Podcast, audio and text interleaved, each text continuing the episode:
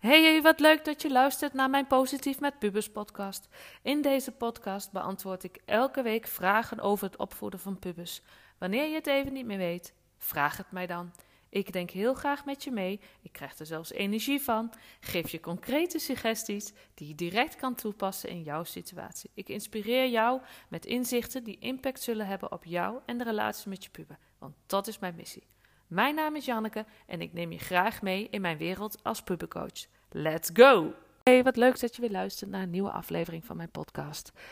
meer dan een half jaar alweer. Echt fantastisch. En oh mensen, dat boek. Oh, geweldig. Nou ja, goed. Heel veel informatie vandaag. Uh, geen podcast van mij, maar een podcast. Ja, wel een podcast van mij, maar in gesprek met Veerle van Coaching Veerkracht. Veerle is gespecialiseerd in hoogsensitiviteit, is zelf hoogsensitief en kan als geen ander vertellen wat voor impact dat heeft op jouw puber. Ik vond het een heel mooi gesprek. Ik hoop dat jij dat ook zo gaat ervaren. Dus luister. Ik ben benieuwd wat je ervan gaat vinden, of je er wat aan hebt. Laat ons dit weten. Veel luisterplezier. Hey Veerle, wat leuk dat je in mijn podcast komt vertellen. Ehm, ik heb net in de intro al uh, aan mijn luisteraars verteld dat, uh, dat ik een nou ja, interviewgesprek met jou heb. Maar kun je in het kort vertellen wie je bent en wat je doet? Nou, ik ben dus Veerle. Ik ben 26 jaar. Ik woon in Alkmaar en ik begeleid nu al vijf jaar hoogsensitieve tieners die uh, hoogsensitief zijn, zodat ze meer energie houden aan het einde van de dag. Oké, je hebt het over hoogsensitief. Wat is dat? Hoogsensitiviteit, ja, je hoort het steeds meer. 15 tot 20 procent van de bevolking is hoogsensitief.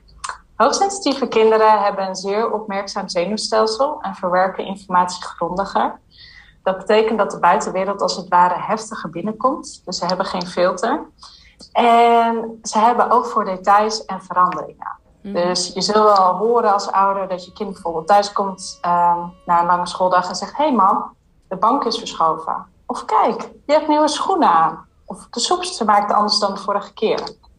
En daarnaast ervaren ze sensorische informatie intenser. Dat betekent dat ze, ja, bijvoorbeeld als de lamp heel veel aanstaat, dat ze zeggen: Oh mam, het doet pijn aan mijn ogen. Mhm. Of um, het, uh, ja, het labeltje in mijn kleding prikt. De auto's maken zo'n hard geluid.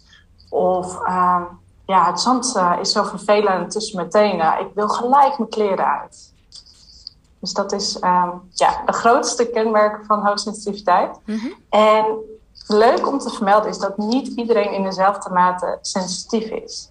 Dus de ene persoon is bijvoorbeeld heel erg gevoelig voor um, fysieke sensaties. De ander is heel gevoelig voor sociale veranderingen.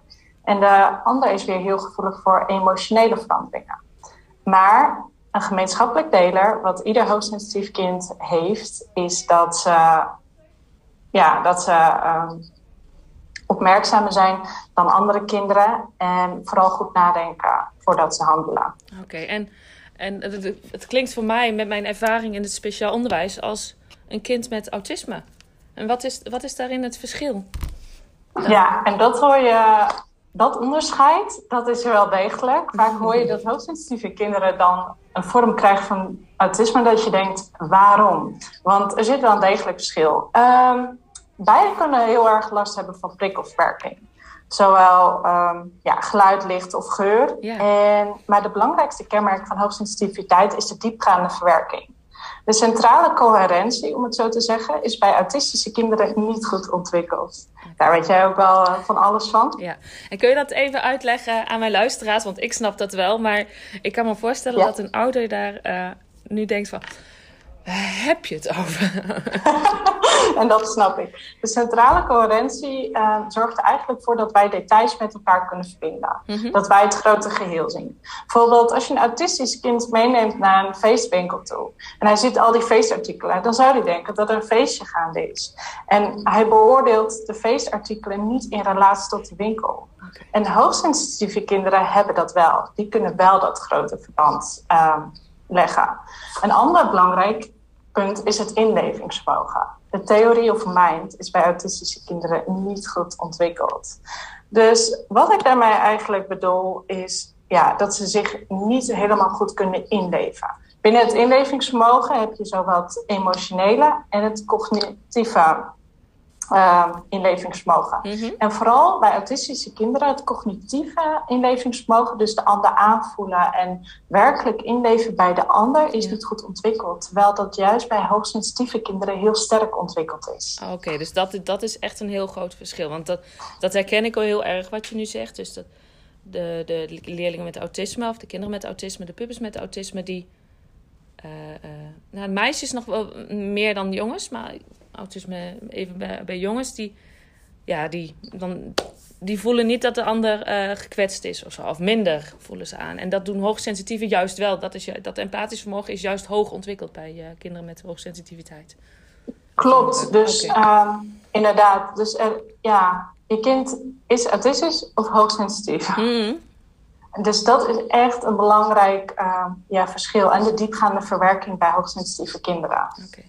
Maar hoe kan ik dan als ouder uh, met geen verstand, oh dat klinkt een beetje dubbel, zonder verstand ah. van uh, hoogsensitiviteit en autisme, hoe kan ik er dan achter komen wat het dan is? En, want stel ze herkennen zich in wat je nu beschrijft, zeggen, oh mhm. ja, dat past echt bij mijn puber. Maar nu? Hoe kunnen ze dan... Ja, en nu?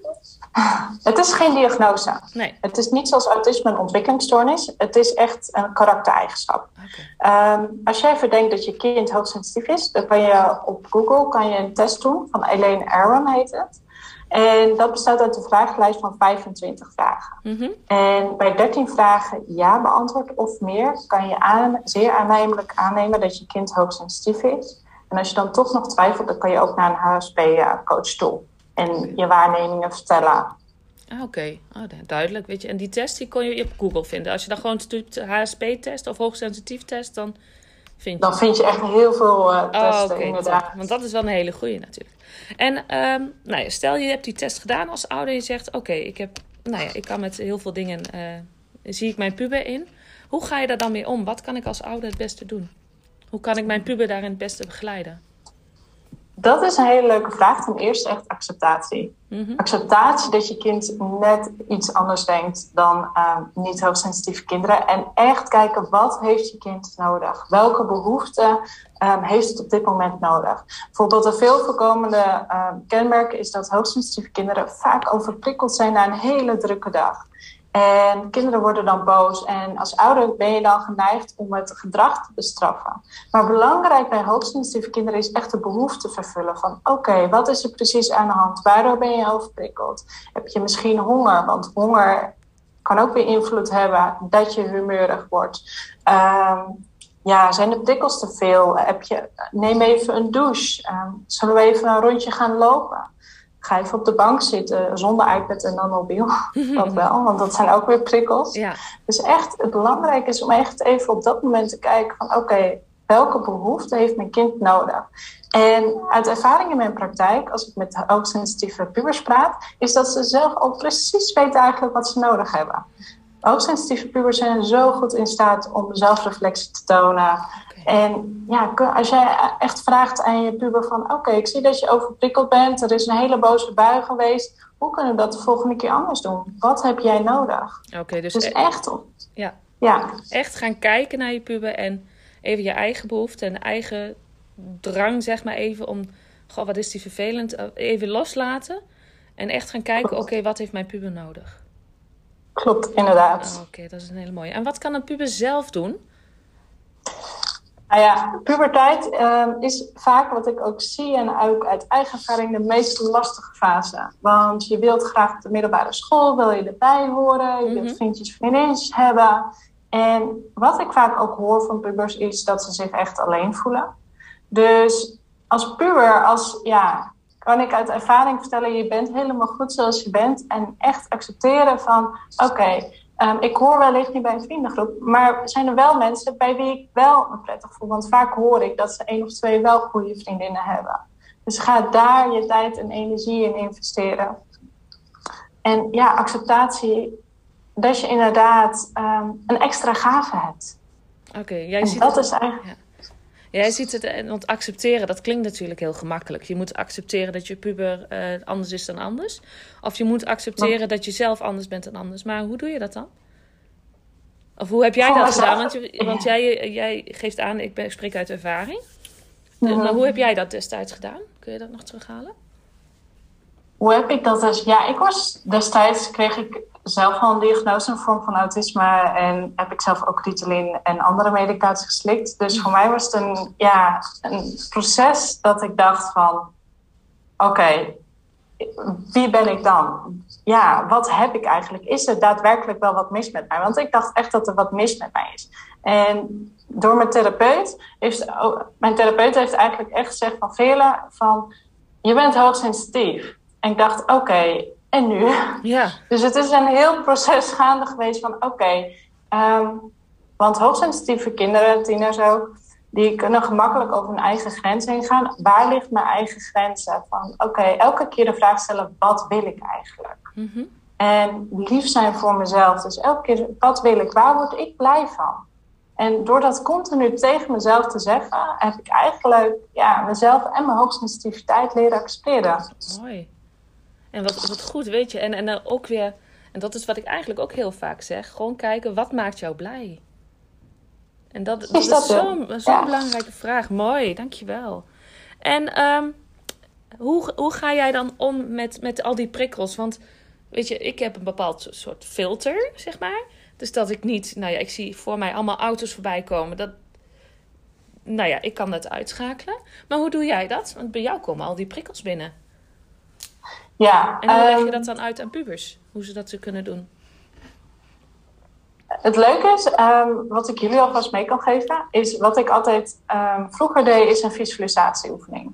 Dus dat betekent dat ik denkbeeldig, morgens als ik wakker werd, dat ik eigenlijk een soort van, ja, het is geen muur, maar eigenlijk een soort van heel mooi gebouw om me heen visualiseerde. Of het kan ook een cirkel zijn, mhm. waardoor je eigenlijk helemaal bent afgesloten. In mijn praktijk geef ik altijd tieners een uh, bepaalde methodiek mee, waardoor ze zich eigenlijk echt kunnen afsluiten. Dus het kan je zien als een huis. Dus de ramen en uh, deuren zijn open en de verdering staat niet. Maar die visualisatieoefening die werkt eigenlijk ook al heel goed. En als tieners wel echt overprikkeld zijn, en dat is het leuke, dat staat ook in de e-book waar ik in ook extra video's uh, meegeef, wat je kan doen als je tiener echt overprikkeld is. Het zijn ook bepaalde meditatieve oefeningen, wat echt voor zorgt dat je hoofd gewoon weer leeg is, waardoor eigenlijk ja, overprikkelheid niet meer op de vloer ligt. Oké. Dus. En dat is ook een, een, een proces, ook weer, dat je, hoe je dat zelf gedaan hebt, hoe je dat pubers ook aanleert. Klopt, ja. Dat is echt, uh, ja, het bestaat uit vijf fases, waardoor je echt leert van oké, die ramen deuren te sluiten en dat de fundering goed is. Want belangrijk is dat je heel goed geaard blijft. Hmm. Dus dat je echt met beide voeten op de grond blijft. Dus lekker veel blote voeten lopen in het gras. Uh. Letterlijk geaard, dus echt contact maken met de aarde. En, en, ja, misschien gaan we dan al te diep nu hoor, maar wat, waarom is dat belangrijk? Waarom is het belangrijk om dat contact te hebben? Om om stevig te gaan staan, om, om in je lijf te gaan staan, zeg maar? Om goed de prikkels te kunnen verwerken, mhm. met name. Want hoogsensitieve ja, pubers vinden het soms heel erg lastig om echt connectie te maken met een gevoel. Ik weet niet, iedereen heeft het wel. En hoogsensitieve pubers meer dat ze echt in hun hoofd zitten, echt met die piekengedachten, doordat ze geen filter hebben, komen elke keer alle prikkels binnen. En juist door goed geaard te zijn, leg je de basis ook eigenlijk van je gevoel. Waardoor je de prikkels makkelijker kan verwerken, waardoor je uh, prikkels meer buiten kan sluiten. Waardoor je eigenlijk zo te zeggen niet zweeft. Ah, oké. Helder. Zeg, zitten er ook voordelen aan hoogsensitief zijn? Absoluut. Dat ik nu alleen maar. Ehm, ja, mijn grootste voordeel is empathisch zijn. Ja, weet je, ja, echt het kunnen inleven in iemand anders. Mhm. En daarnaast intens kunnen genieten van de kleine dingen. Bijvoorbeeld, laatst was ik op vakantie en echt mijn hoogtepunt was dat ik een appartement had op de zee, aan de zee. dus uh, echt, ja, weet je, echt genieten van die kleine dingen. En um, ja, oog hebben voor details. Dus waardoor ik ook fouten sneller opmerk. Mm Oké. Dus uh, ja. En heb jij die, uh, die voordelen, heb je die altijd zo kunnen zien als voordelen? Of nee. Nee, dat is, dat is ook weer een proces geweest. Ja, ik merk eigenlijk sinds beginjaren dat ik echt twintig was, dat ik toen echt ehm, mezelf leerde accepteren. Ehm, ja, niet zo snel overprikkeld was. Ik ging eigenlijk continu, op mee, continu over mijn eigen grenzen. Mhm. Ik vertoonde continu sociaal wenselijk gedrag. Dus ehm, ja, weet je, als, die, als puber zat ik aan de alcohol. Ik, ik rookte af en toe. Ik ging laat uit tot vier uur s'nachts. En ja, dat is gewoon funest voor een hoogsensitieve puber. Ja. Dus om alles er maar bij te horen. En inmiddels had ik toen echt ontdekt van...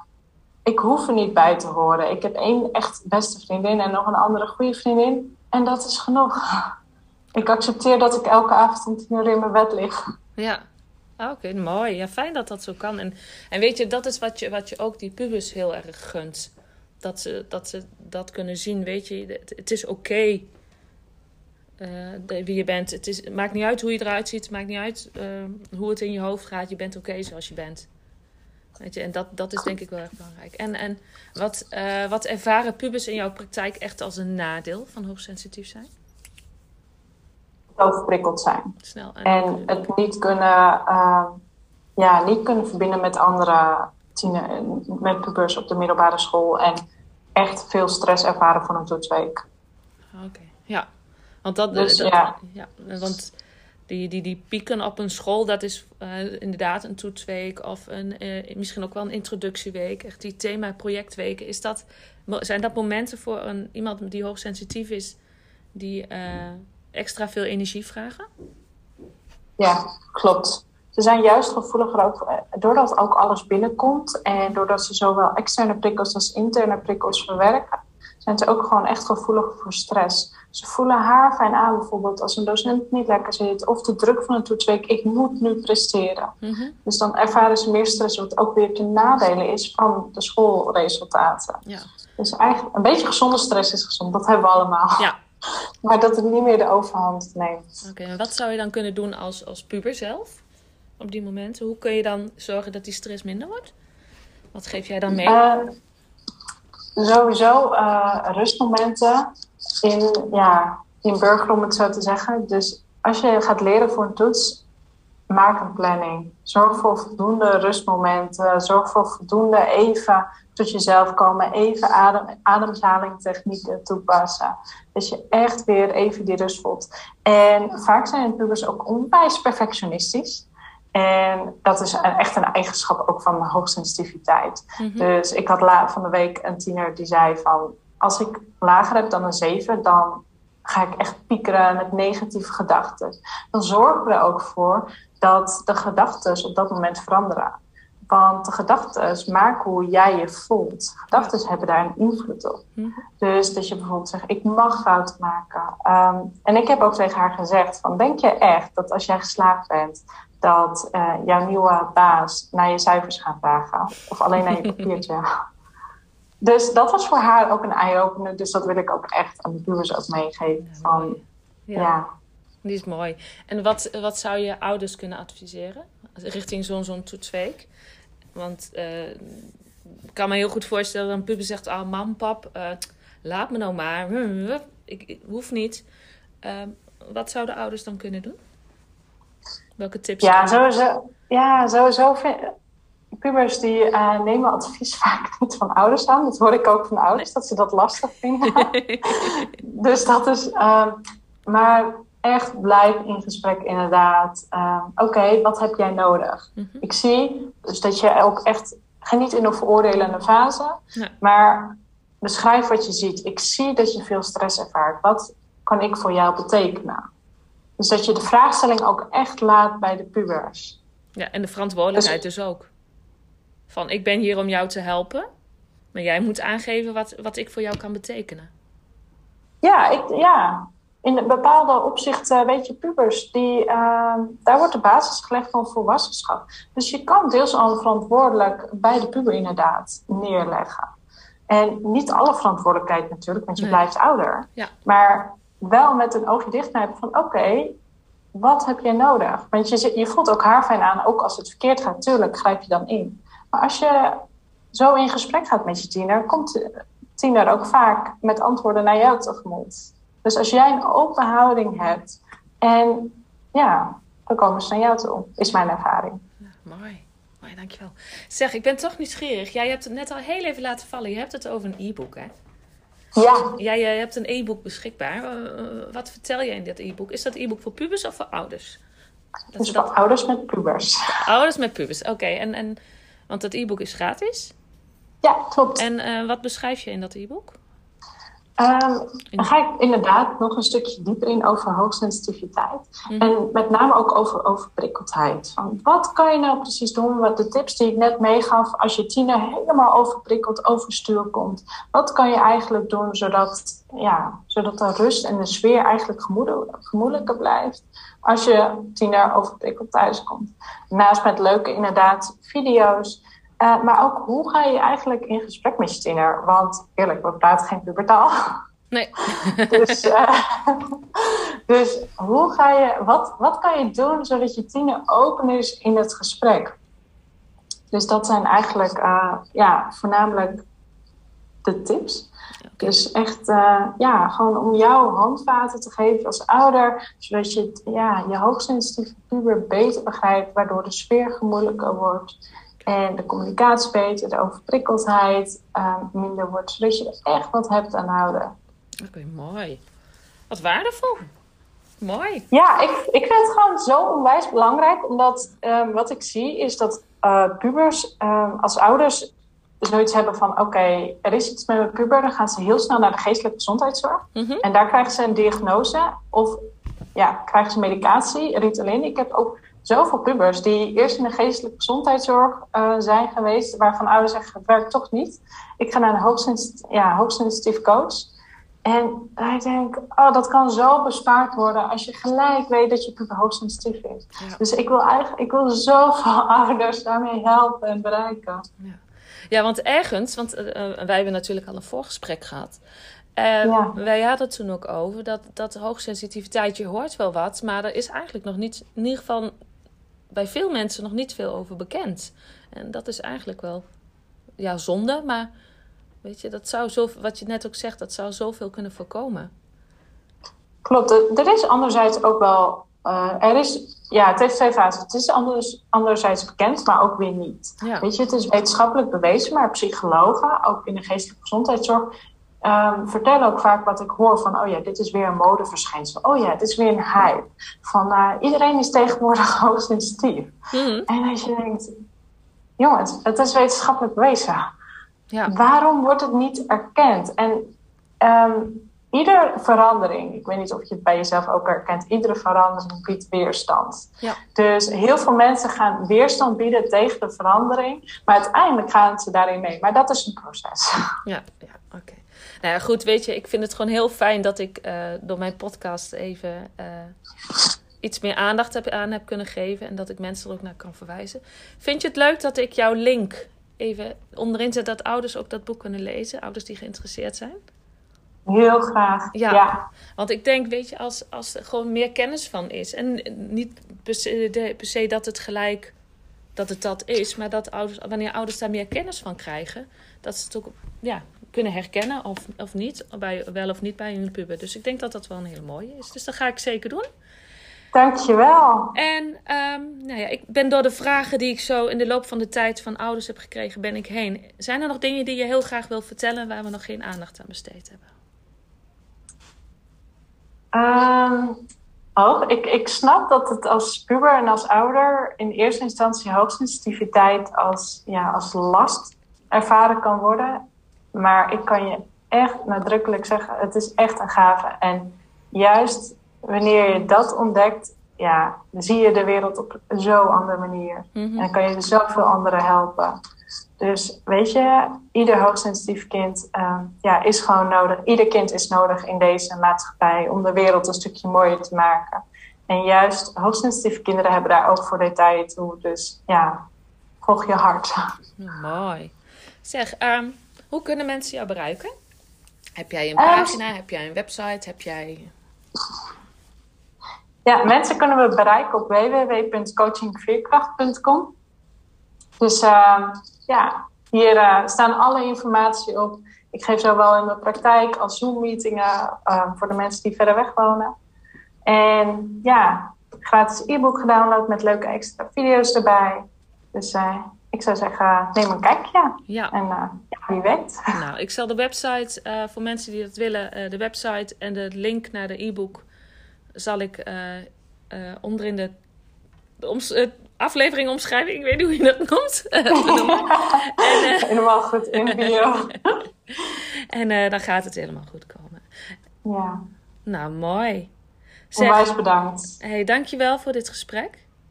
En nou, wij spreken elkaar gauw weer. Ja, is goed. Nou, dat was hem weer voor vandaag. Mocht je zelf een keer een vraag hebben, stel me deze dan. Want zonder jullie vragen kan ik geen podcast maken. En dat vind ik toch wel heel leuk om te doen. Ik hoop dat je er wat aan hebt gehad. Ik hoop dat je de inzichten uitgehaald hebt. De links van het e-book en de website van Veerle kun je vinden in de aftiteling of in de aflevering beschrijving. Dus kijk er even naar. Mocht je vragen hebben, kun je Veerle of mij gewoon benaderen. En daarnaast, volg je mij nog niet op Instagram? Zoek me dan even op en volg me dan. Dan ontvang je elke werkdag nieuwe inspiratie over het opvoeden en omgaan met pubers. En mocht je het nog niet hebben gedaan, reserveer mijn boek. Het kan nog steeds via helppubeproblemen.nl. Dat was hem voor vandaag. Ik wens jou een hele fijne dag en tot de volgende keer.